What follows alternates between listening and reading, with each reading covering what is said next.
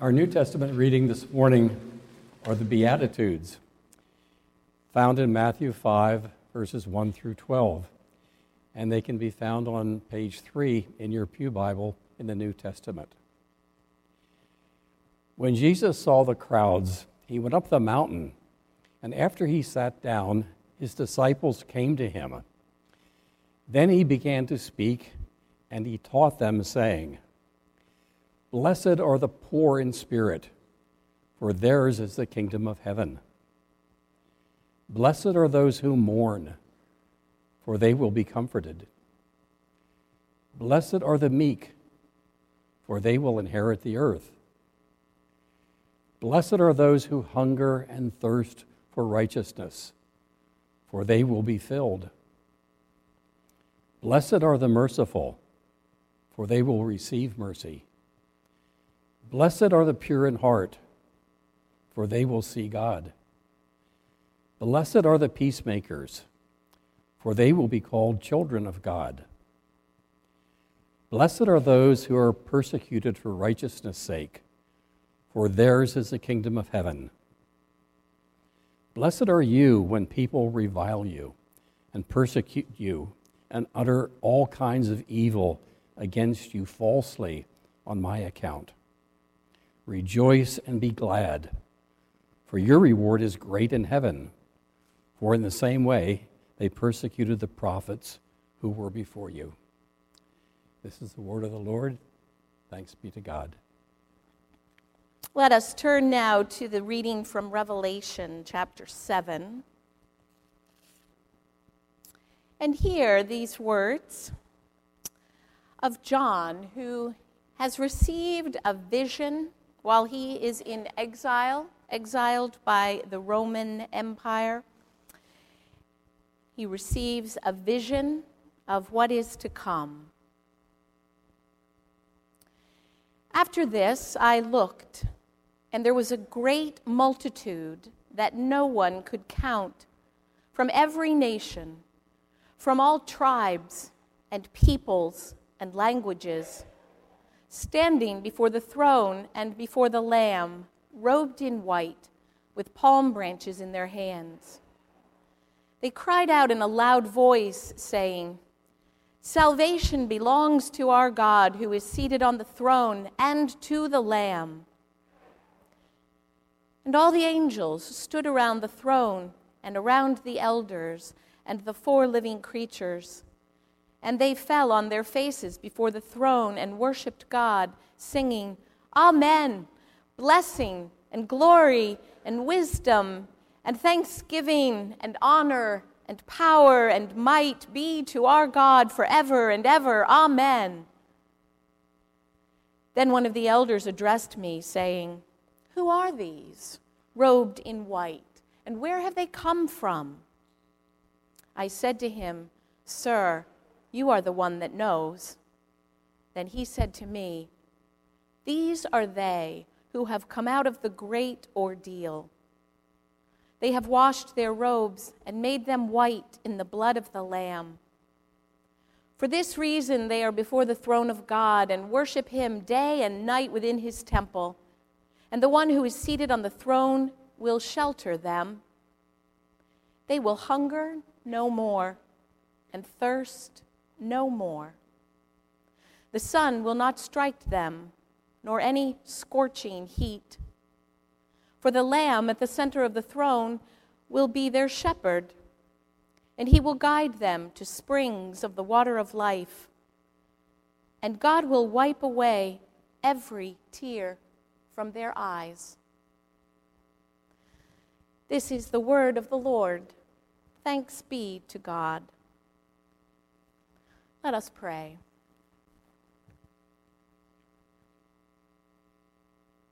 O oh Lord, to speak of the great mystery of what is to come is beyond human ability. Send your spirit, we pray, and help us to see and hear what you want us to know through human words and in human hearts and minds. We ask it in the name of the one who comes. Amen. There's a question in the PCUSA, Presbyterian Church USA Study Catechism it's number quest, question number 67 in the version used for confirmation classes and number 88 in the version written for adult learners. A question that often makes confirmands chuckle. I confess it has made me chuckle too, and I have delighted over the years in showing young people that our study catechism actually asks this question. The question is Won't heaven be a boring place? Maybe it's a question you relate to, too, perhaps even chuckle at. Maybe you wonder what you possibly could do in heaven that will in any way compare to an Eagles or Penn State football game or a walk in a sun dappled autumn wood. The question calls to mind the story of the prosperous Polish doctor who one day encountered his rabbi in the marketplace. The rabbi, a charismatic character, grasped the doctor's arm and cried ecstatically, Just think, Chaim, the Messiah is coming soon. The younger man paled shrank back at the words. God forbid, he cried. I have finally built up a good medical practice. My wife and I have just moved into a new house, and our children are in excellent schools. When Messiah comes, we shall have to give up all of this and move to Jerusalem. Won't heaven be a boring place? But after spending time dwelling in John's vision of heaven this week, I'm feeling rather sheepish about the way I have glibly asked and taught this question. It seems to me now that this question won't be heaven be a boring place, is a question of the privileged. A question that only people of privilege would ask. It is a great, it is a question that would occur only to people who have not come through a great ordeal, come out of a great tribulation. It is a question that would occur only to people who have never known what it is to be truly hungry, never felt the whip and the lash under the desert sun, never had to seek shelter from the dangers of the elements or the cruelty of neighbors, or the grinding gears of an injustice which makes them afraid. Can you picture a laborer standing in the fields of a ruined crop in the midst of drought or famine or flood? Can you picture a child born in a refugee tent, a tent so flimsy that when the rains come, her father stands through the storm to hold the tent pole upright? a person of color who rises daily expecting that he or his children will be threatened or scorned at some point during the day. Can you imagine any of these people, upon hearing of an existence in which they will hunger no more, in which the sun will not strike them nor anything else, and a realm in which they will live safe and sheltered under the protection of the very one who rules on the throne. Do you think any of them, upon hearing these verses, would ask, Is that all? Won't that be boring? I doubt these white robed ones whom Jesus sees washed clean of the wounds and terrors and layers of filth which clung to them like skins, I doubt they have any questions at all. Who are these? You know them. These are the poor in spirit, the men and women, and yes, the children who lived with a longing for God. They lived knowing that they were not complete and could not survive without God. These are the ones who mourned. They mourned because they loved, and love suffers. Love grieves in a broken, fallen world. These are the meek ones who did not promote themselves or seek their own advantage, but sought only to surrender to God. These are the ones who hungered and thirsted for justice and the righteous ways of God and worked for them like they worked for food and drink.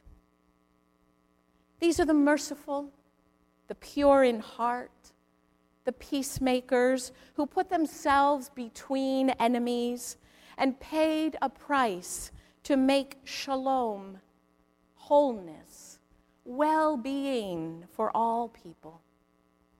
Who are these white robed ones?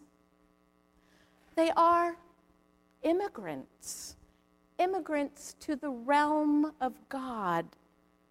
They have endured deprivation, disease, shame, sorrow, loss in the land of their birth in this earthly realm. Yet they dreamt and sought and sacrificed for a far off kingdom God's commonwealth. They have traveled a great distance, traversed turbulent seas, left behind their old land, and crossed the border into a new country where they hunger no more and thirst no more. For the Lamb at the center of the throne has met them there and shepherds them to springs of the waters of eternal living life, and he holds them safe. Ah, the relief, the relief they must feel, and the unspeakable gratitude. For at last they have made it to the country of heaven, and they have entered that awesome presence of the one they sought who reigns they reach for the language of their former land to try to speak of the splendor of the new. They speak of jasper and emeralds, carnelian and gold, shining with the radiance of the sun. But these mortal words of time and space are meager attempts to express the unexpressible. One gesture one gesture says more than all the words humans can muster. One stroke speaks everything that you and I need to know about this far country towards which we are journeying. The Almighty One on the throne reaches down and with a gesture both tender and intimate, wipes the tears from their eyes. They are home. Boring? I suspect that is no longer a word in their vocabulary. I suspect that these are the only words they need in this new land to which they have come at last. Blessing and glory and wisdom and thanksgiving and honor and praise be unto God forever and ever and ever and ever. Amen. Let us pray.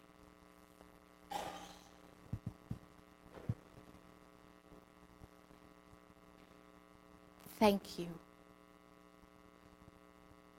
that there is more and they have made it. And you are with us as we journey towards that day. Amen.